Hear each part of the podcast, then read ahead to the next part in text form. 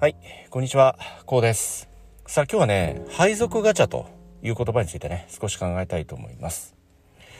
配属ガチャって何だってね、思われた方いらっしゃるかもしれませんけれども、まあ、先日、新聞をね、読んでいたの時のことなんですけどね、ある記事で、この配属ガチャといったね、ことについて説明をなされている記事がね、ありまして、まあ、ちょっと面白いなと思いましたので、少しね、お話をさせていただきたいんですけど、まあ、いわゆるその配属の良し悪しと言いますかね、配属の当たり外れということなんですよね。まあ、これどういうことかというと、まあ、メインとなりますのは、現在の新社会人、いやいわゆる大体20代前半ぐらいのね、えー方の、まあ、アンケート調査なんですよね。まあ、これによりますと、約58%の方が、現在のその配属ですよね。初めての配属先について、まあ、何らかの不満を持っておるということなんですよね。例えば、その会社を希望した時に面接ってあるじゃないですか。で、その面接なんかで、こう、希望の職場なり、希望の配属先、希望の、まあ、仕事のカテゴリーだとかね、このようなものを聞かれた際に、まあ、その実際出された配属の事例ですよね。これに対して、まあ、その面接時に話をした、まあ、希望がほぼ叶っていないということで、まあ、この配属ガチャに外れたと。えこのような、まあ、表現といいますか、このような、まあ、言葉なんですよね。うん。まあ、話と違うじゃないかと。何のためにね、あの、面接時に希望を聞いたんだと いうことで、まあ、不満を持っていらっしゃる、こういったね、え新社会人の方が結構いらっしゃるということなんですよね。まあ、希望にそぐわない職種、そして希望にそぐわない、まあ、勤務地ですよね。そういったことで、えまた再度ね、え転職、これをね、え考え始めていらっしゃる方が結構いらっしゃる。まあ、6割以上の方がね、えそのような状況にあるということだそうでございます。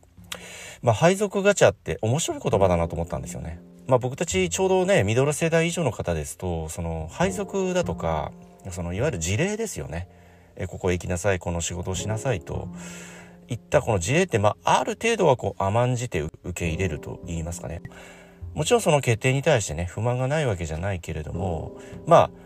あ、ある程度こう、折り合いをつけると言いますかね。まあ、とりあえずね、そこへ行ってみて、そしてその職場、あまたその仕事に、まあ、入ってみて、それから考えようといった感覚といいますかね、そのような考え方が、まあ、ちょうど僕たち世代のね、考え方でもある一方、やっぱりその、今、現在ね、えーまあ、新しく社会人になられた、ちょうど20代前半にあたる方々というのは、まあ、ある程度、まあ、ある意味ね、切り替えも早いなといったね、まあ、このような差もちょっと感じたんですよね。まあ、その考え方がいいとか悪いとかではなくてね、まあ、時代もあると思うんですよ。現在のような情報化社会もそうですし、やっぱり、まあ、何事においてもね、スピード感が違うと思うんですよね。うん、特に昔の言葉ですと、石の上にも3年なんていうね、まあ、3年間はその仕事、その職場をやらないと、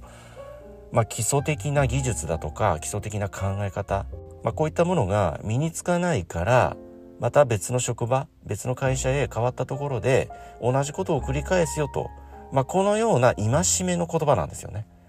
うん、まあでもこれってそのちょうどね僕たち世代が、まあ、新卒20代の頃って今のようにインターネットもありませんしそもそもその携帯電話もこれから普及しようといったぐらいのねタイミングなんですよね。そういった中でまあ別の言い方をしますとその情報が何一つないわけなんですよね。情報を売る手段というのは雑誌であり新聞であり、まあ、ラジオですとかね、まあ、テレビですよね、まあ、そのようなメディアに頼るしかなかったんですよね。ところが現在はこのインターネットが普及しその人その人の価値ある情報といいますかその個人個人一人一人が得たい情報に対してフィルターをかけられる時代でもありますよね。例えば何か調べ事をしようといった時に、まあ、検索をねなされると思いますインターネットでね。そういった際にダイレクトにその自分が関心ある自分が調べたいと思うことに対して検索をかけることによってそれに関するカテゴリーだとかそれに関連するワード言葉なんかが出てくると思うんですよね。まあ、そのような手段がない時代であったということもありましてねこうある程度このアバウトな大きな情報に頼らざるを得ない時代でもあったということなんですよね。なのでその石の上にも3年といった言葉に対してね今はあそんな言葉は古いとねそのような考え方はもう今通用しないよと、まあ、これは僕もはっきり申し上げることできるんですけどその当時というのはまあそうだよねと。その先人が残した言葉まあ、歴史に名を残すような方が残した言葉というものに頼らざるを得なかった。そのような考え方言葉に、まあ、ある程度こう傾倒し信じてねそれを頼りに歩んでいくしか前に進むしかなかった時代なんですよね。うん。まあ情報そのものがフィルターをかけられていますのでね。まあそれはそれで一つのまあ平和な生き方でもあったんですけどね。まあ、今はそのようなフィルターがありませんのでね。一人一人個人個人が自分にとって有益な情報自分が知りたい自分が取りたいんだと思う情報に対して積極的に取っていける時代でもありますのでまあその自分が信じる考え方自分が信じる道をこれは自信を持ってね進んでいけば僕はいいと思うんですよね。うん。まあ、ですのでその何て言うんでしょうね。ちょうど今管理職になっていらっしゃる世代ですとか経営者になっていらっしゃる世代というのがちょうど僕世代だと思うんですよね。そのいわゆるミドル世代以上ですよね。昭和生まれの、まあ、そのような世代があ現在のねそのような人を使う立場人を動かす立場にあるといったことを考えますとそこに考え方のギャップなりまあ組織という非常にこう複雑なまあ重しと言いますか足かせといったものがある上にまあそのようなその世代間の考え方のギャップと言いますかねこのぐらいはまあ社会人となったのならねこのぐらいは我慢してやってくれるだろうと、うん、このような勝手な僕たち世代の押し付けと言いますか思い込みと言いますかね。価値観価値観の押し付けですよね、まあ、このようなものが少なからずあると僕はね考えているんですよね。